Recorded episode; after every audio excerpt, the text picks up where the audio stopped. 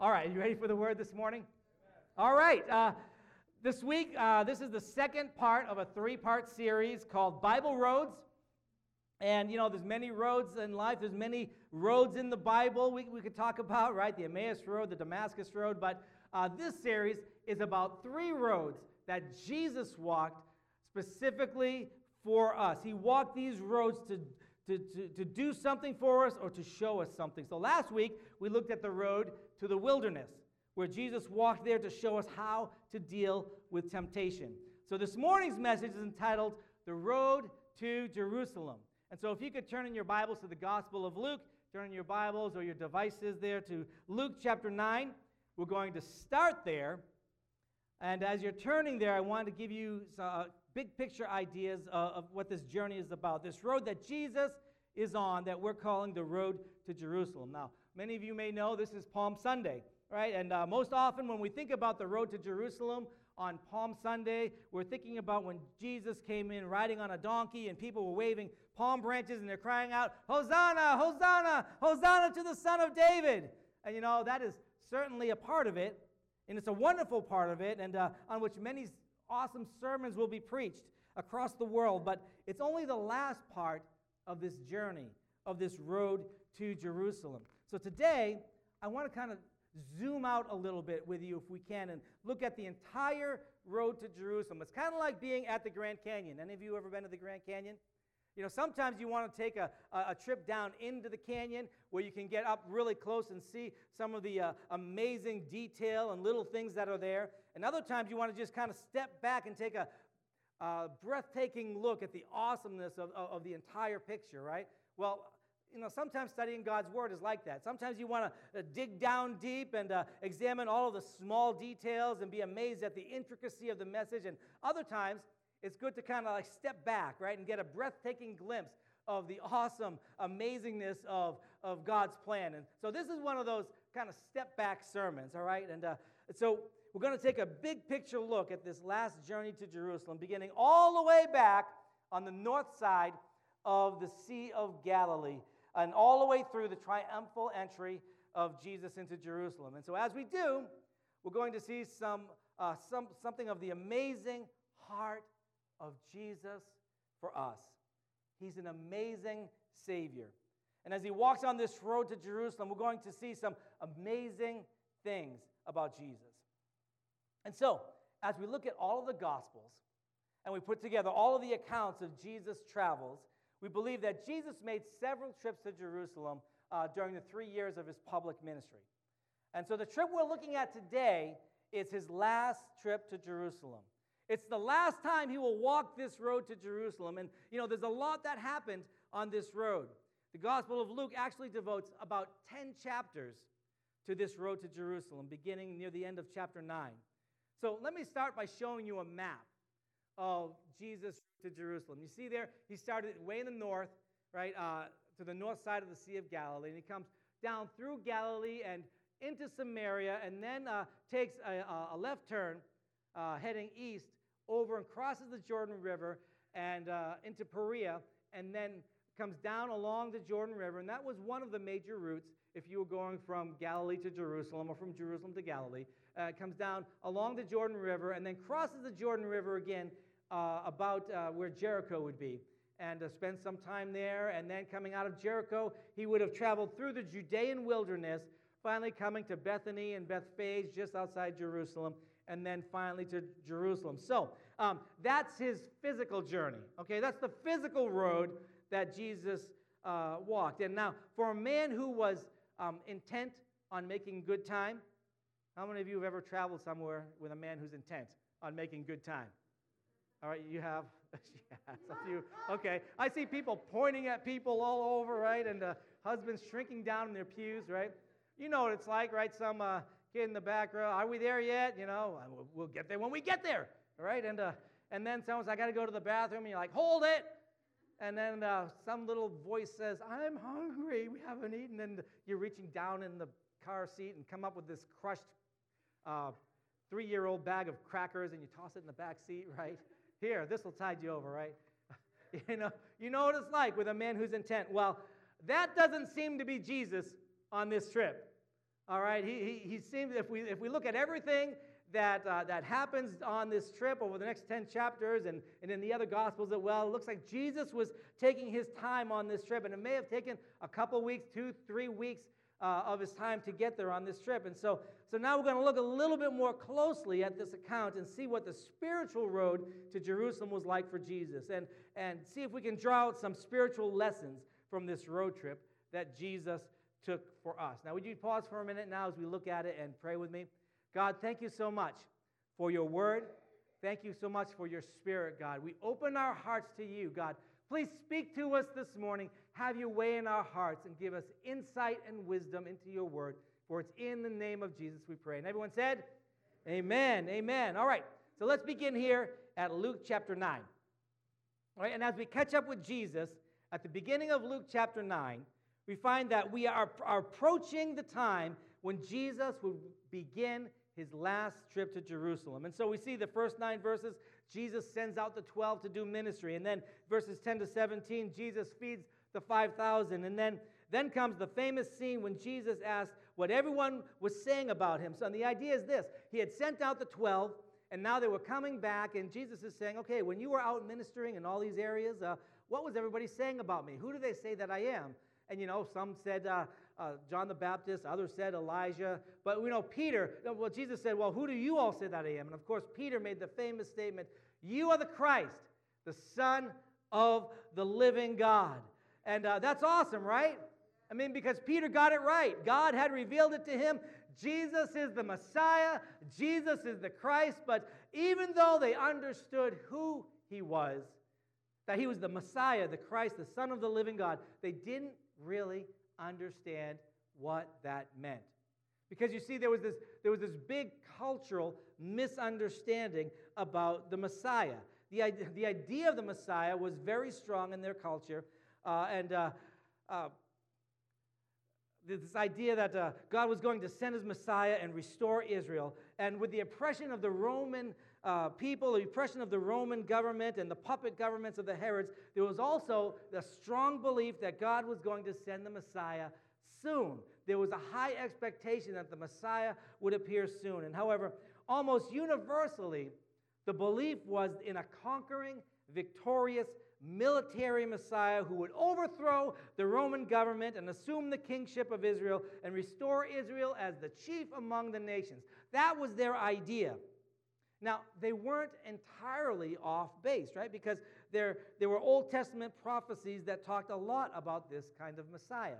However, what they missed was this they missed all of the Old Testament prophecies that talked about a suffering servant Messiah who would come first. It's described in Psalm 22 and Isaiah chapter 53 and in other places. and this, this is why Jesus, we find him often telling his disciples not to tell people that he was the Messiah during the course of his ministry because he knew that if he and his disciples went around telling everyone that Jesus is the Messiah, that everyone would understand him to be saying that he is here to overthrow the Roman government and set up an earthly kingdom. That's what they would have understood. So Jesus uh, didn't allow that for quite some time, and then uh, uh, because he had bigger plans. He was here to overthrow the kingdom of darkness and dethrone the ruler of this age and establish the kingdom of light in the hearts of people. And so, immediately after Jesus affirms to them that yes, he is the Messiah, he begins to explain to them what being the Messiah meant. Look at it in verse 21, the next verses. He says, The Son of Man must suffer many things and be rejected by the elders, the chief priests, and the teachers of the law, and he must be killed and on the third day raised to life. And we know from one of the gospel accounts that Peter, I mean, this was so foreign to him uh, that he says, No, Lord, no, Lord, this will never happen to you. And, and, and he said that because, um, you know, in his view, the Messiah would conquer and reign. The Messiah couldn't die. And uh, um, so he's, but Jesus is getting ready to go to Jerusalem for the last time, and he wants them to understand why he's going. He's getting ready for this last road trip, and he wants to prepare their hearts for what is going to happen.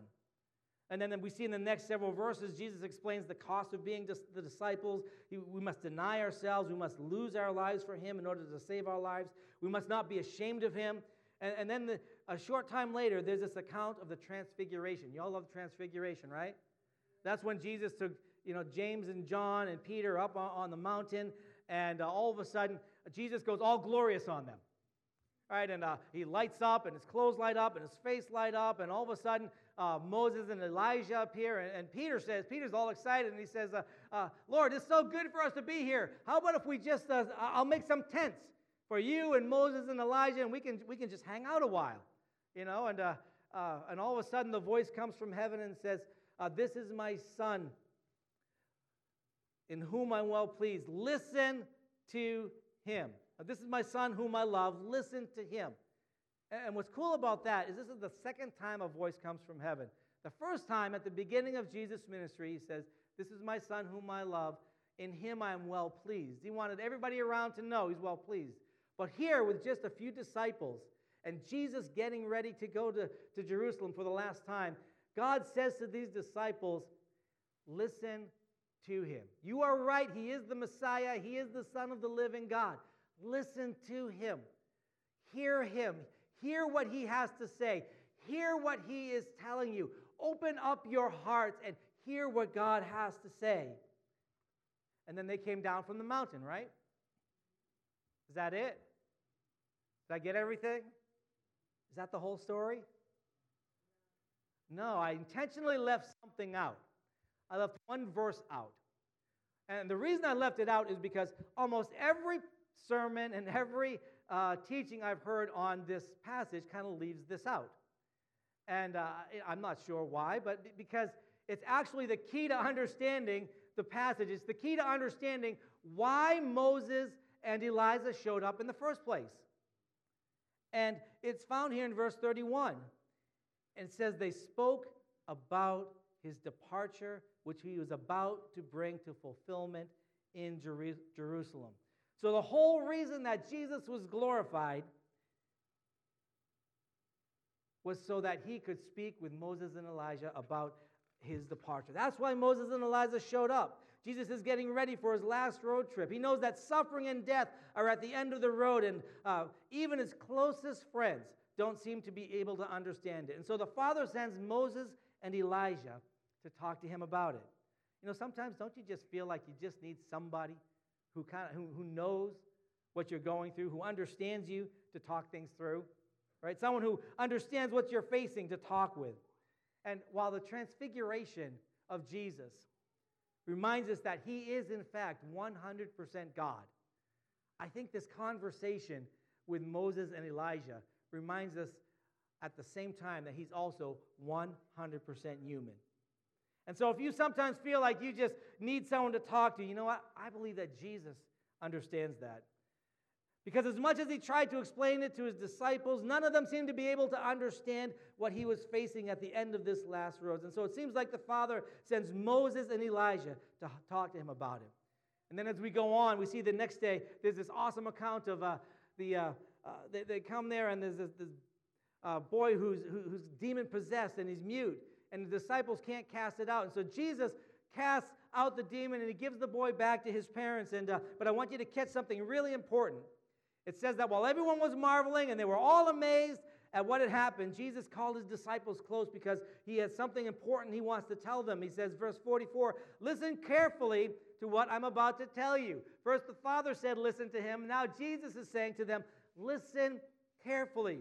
Catch the scene. Everyone's celebrating, everyone's amazed, everyone's rejoicing. And Jesus turns from that to have this quick sidebar conversation with his disciples. He says, Listen carefully. This is important. He wants them to get it. The crowds aren't ready for this, but he wants the disciples to hear it.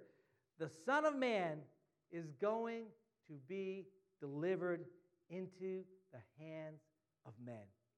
So he's re emphasizing what he told them about a week and a half ago. The Son of Man is going to suffer and be rejected and killed, and on the third day rise again. And it says, verse 40, 45, but they did not understand what he meant. It was hidden from them, so they did not grasp it. And so we come to verse 51, and it says, As the time approached for him to be taken up to heaven, Jesus resolutely set out for Jerusalem. He resolutely set out. This is not just another road trip. This is, this is not a Sunday drive with a, with a picnic at the end. It's the last road trip. He resolutely set out. He was determined.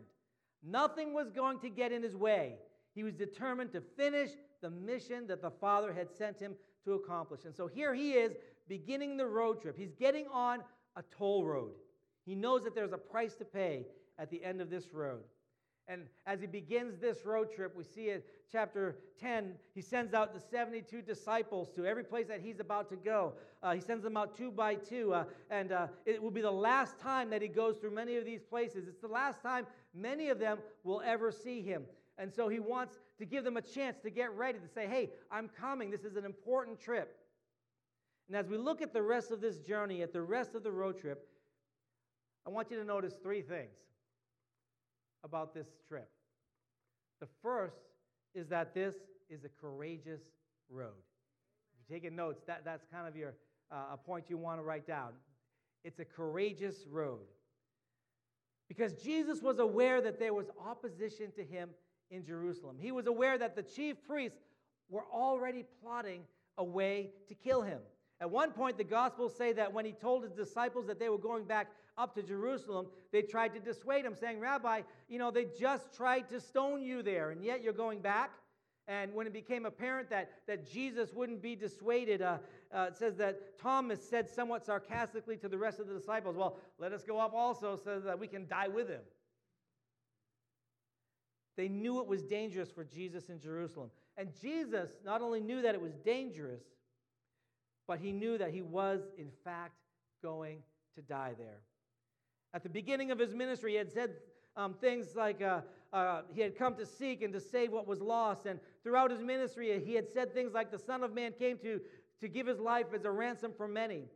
And now, on this last trip, he warned the disciples at least three times that in Jerusalem he would be arrested and handed over and executed.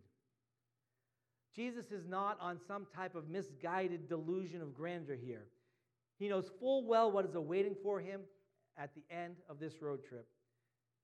And as he looks down the road, he sees the opposition of the leaders. He sees the betrayal of a close friend. He sees his arrest. He sees his closest friends abandoning him. He sees a mockery of a trial and false witnesses saying false things about him. He sees himself being handed over to Pilate, the Roman governor. He sees himself being whipped by the Roman guards. He sees the people rejecting him and crying out for Barabbas instead, a career criminal. And he sees the crucifixion. He sees all of it. And yet, with amazing courage, he keeps moving forward to Jerusalem, keeps moving in the direction of the cross. Each day, another step closer to the cross. Say, what do you think about when you think about courage? You know, examples of courage that, that you've known, that, that you've seen.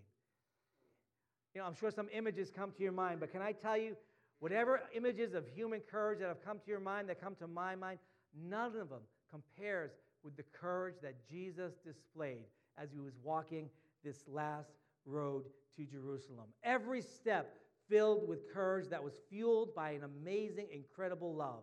Love for those who did not love him, love for those who would reject him, love for those who would kill him.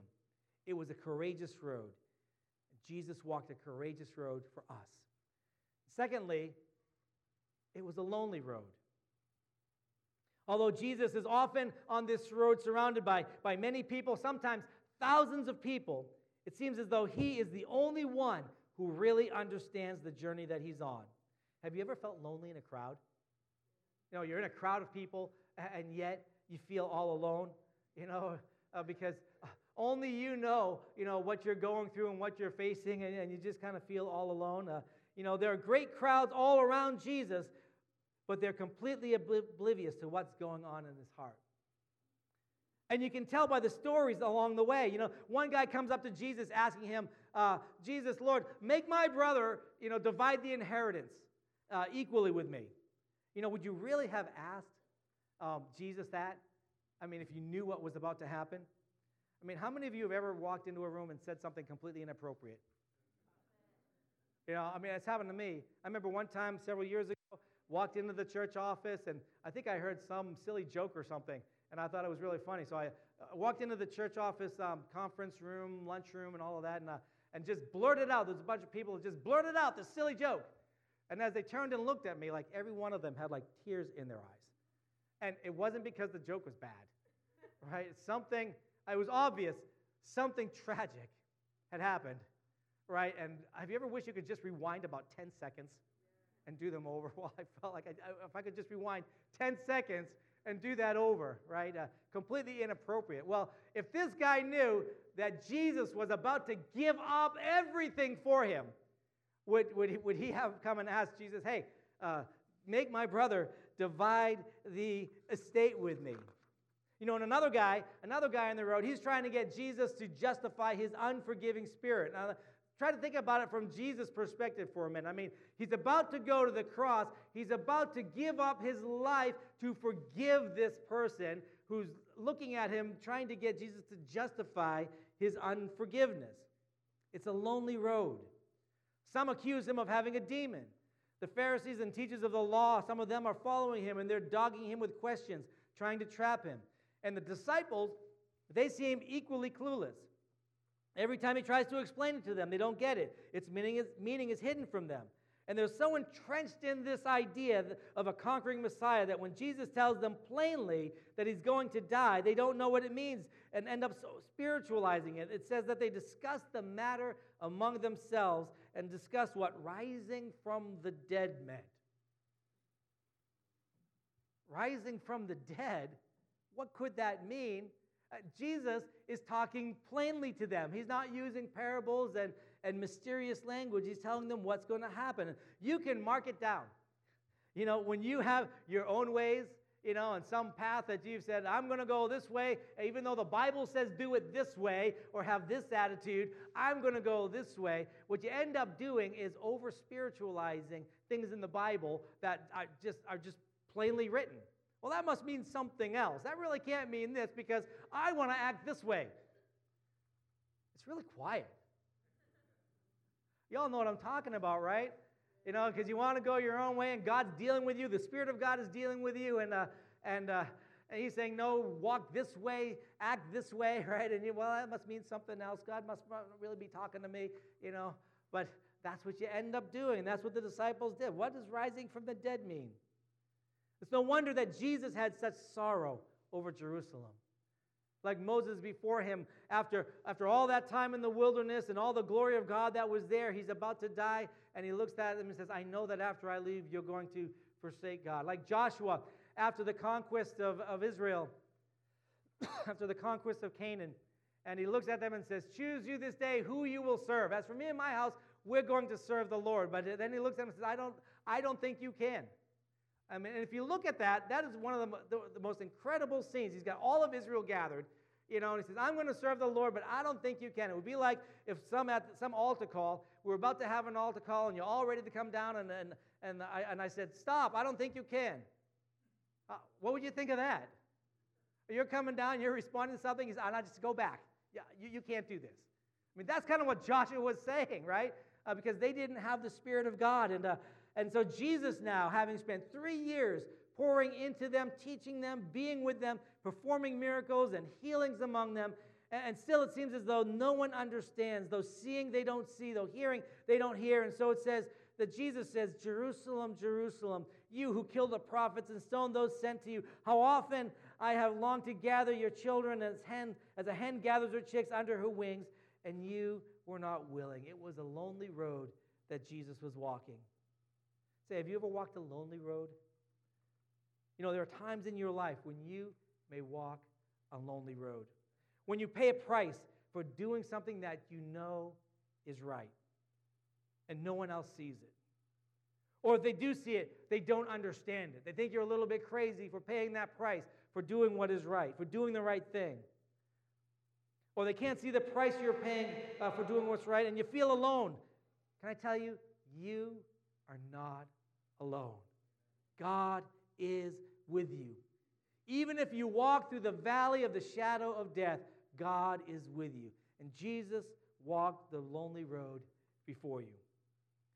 And even if no one else understood, even if no one else could walk the way he did, he knew that the Father was with him. He knew that he was not abandoned.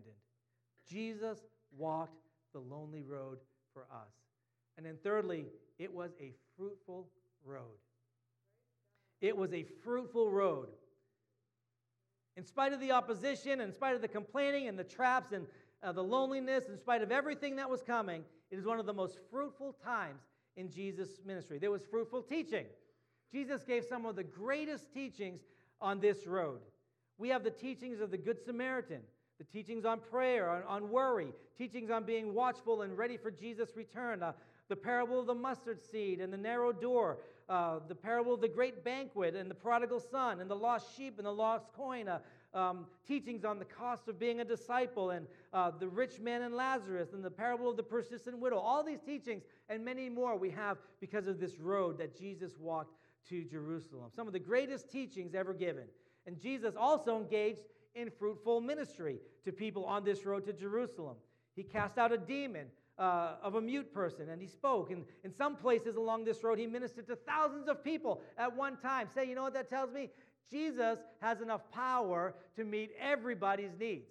You know, sometimes I hear people say, Pastor, well, you know, my need's not so important, you know, because there's just so many others, you know, let them go. Can I tell you, uh, don't do that with Jesus, right? Because he has more than enough power to meet everybody's need. You know, sometimes you may feel like, well, that person's got a greater need. Uh, yeah, go ahead and pray for them, but bring your need also uh, to him.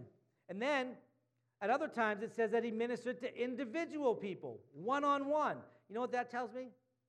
Jesus has enough love to look you right in the eye, to know exactly where you are and minister to your specific needs. You know, I've heard some people say, well, you know, uh, I'm just not important. You know, God, uh, uh, you know, He's got so many other important things to do. You know, I remember once, uh, uh, oh, 30 years ago, and I was working in a convenience store, and uh, someone who worked there um, was somewhat older, and she said, her, her young daughter said to her, um, was praying for something and asked God for some thing in her life, some little child thing. And she said, Yeah, I told her. She said, Oh, don't ask him that. He's too busy for that. And I said, Oh my goodness, don't tell her that. Can I say something? God is big enough to keep the entire universe going.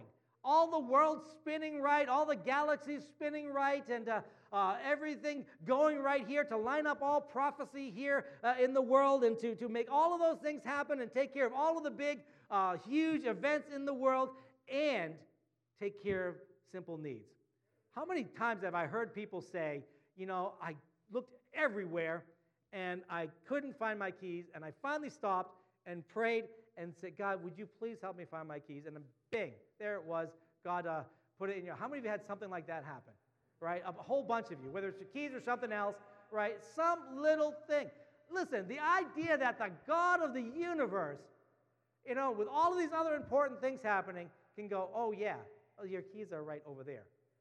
That is totally awesome. That is God showing off. You know, but why should we be surprised at that, right? When he says, I know how many hairs are on your head.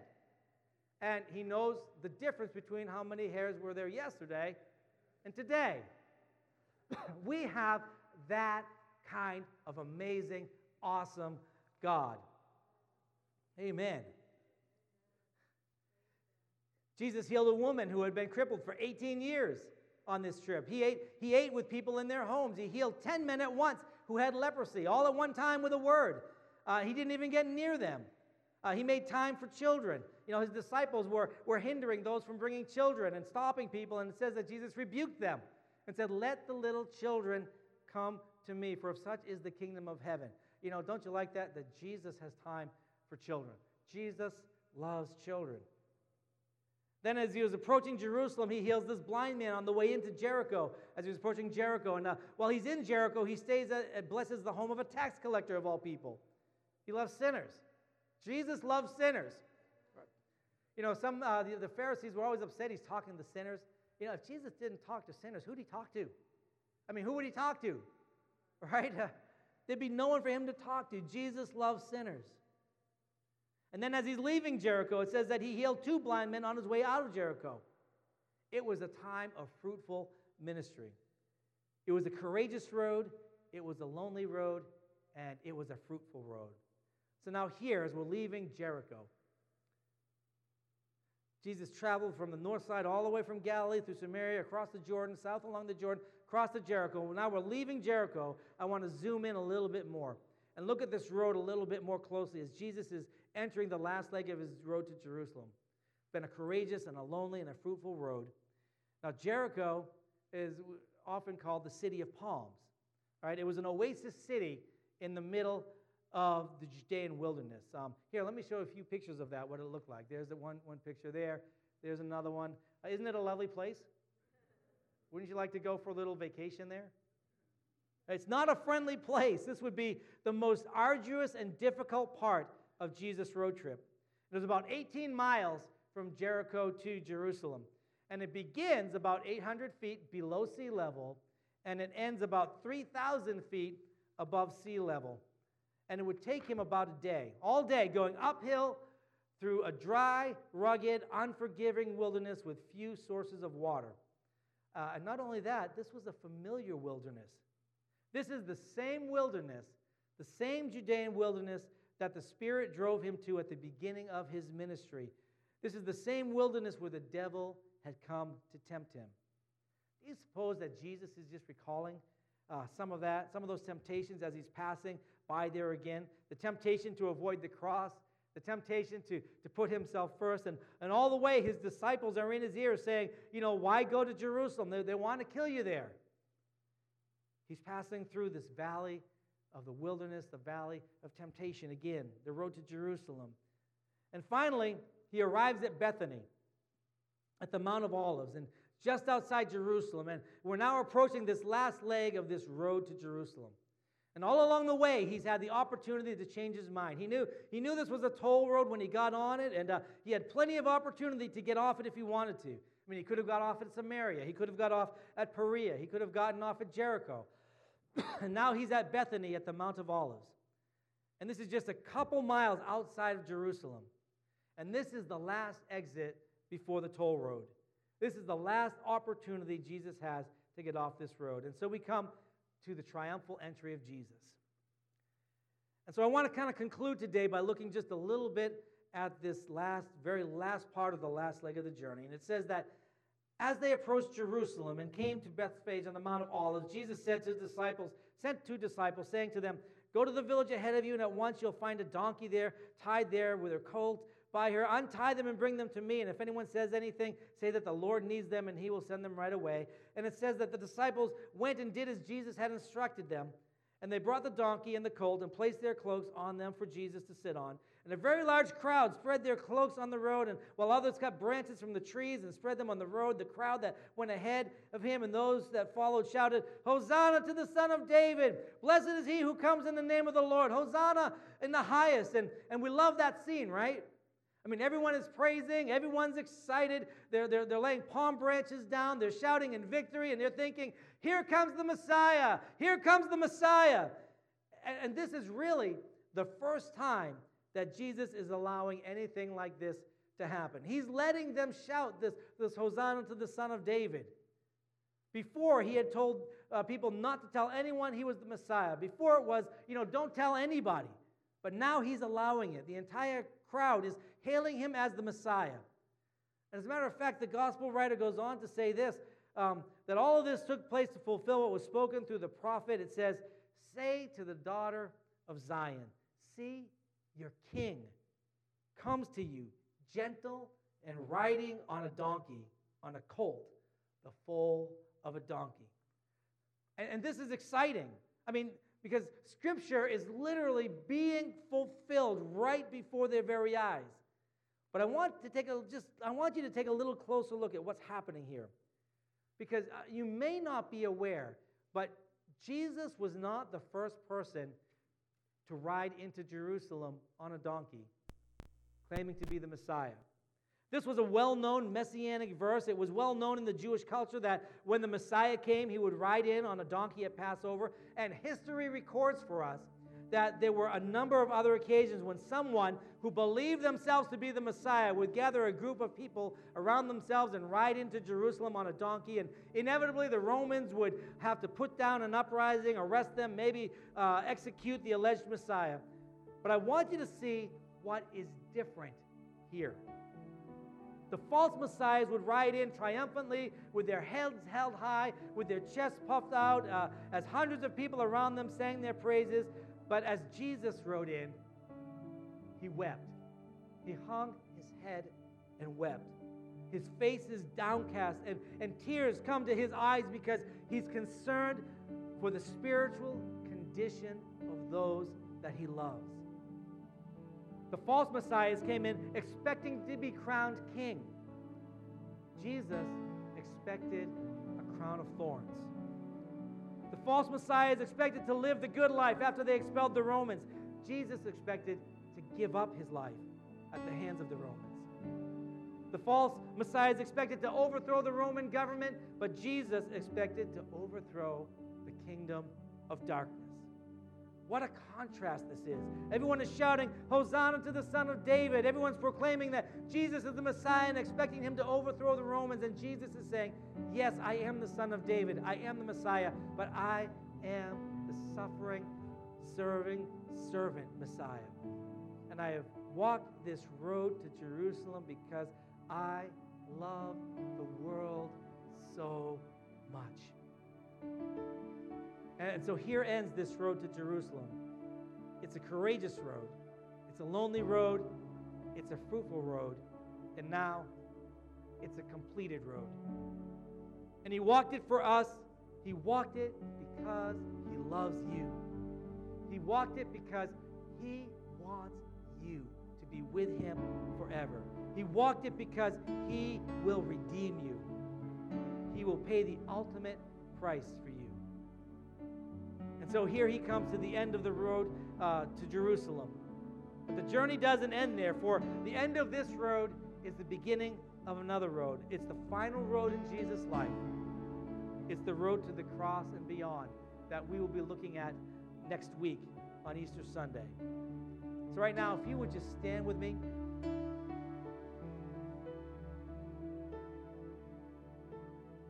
And I just kind of feel this morning that our response, as I've ended just a few minutes early, our response should be a response of worship.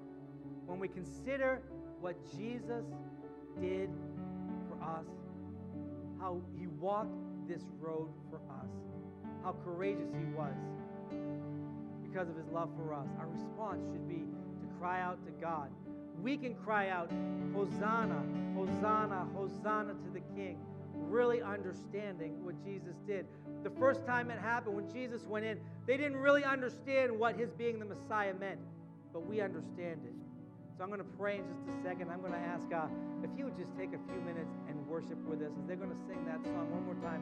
Here I am to worship. After that, you'll be dismissed, and uh, I'll be available uh, for prayer if you have other things that you want prayer for. It's my joy to pray for you. We can do that uh, as well. Would you pray with me? God, thank you so much for your goodness and your kindness and your mercies to us. Jesus, thank you for this road to Jerusalem that you walked for us, God, because you loved us so much, God. Father, give us ears to hear. Give us eyes to see what you're saying to us, God, and what you're doing in our hearts and in our lives, God. And God, we just pray that you now fill us. Fill us.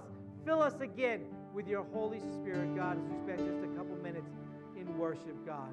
For it's in the name of Jesus we pray. Amen. Let us worship together, shall we? Amen. Here I am to worship. Here I am yes, to bow.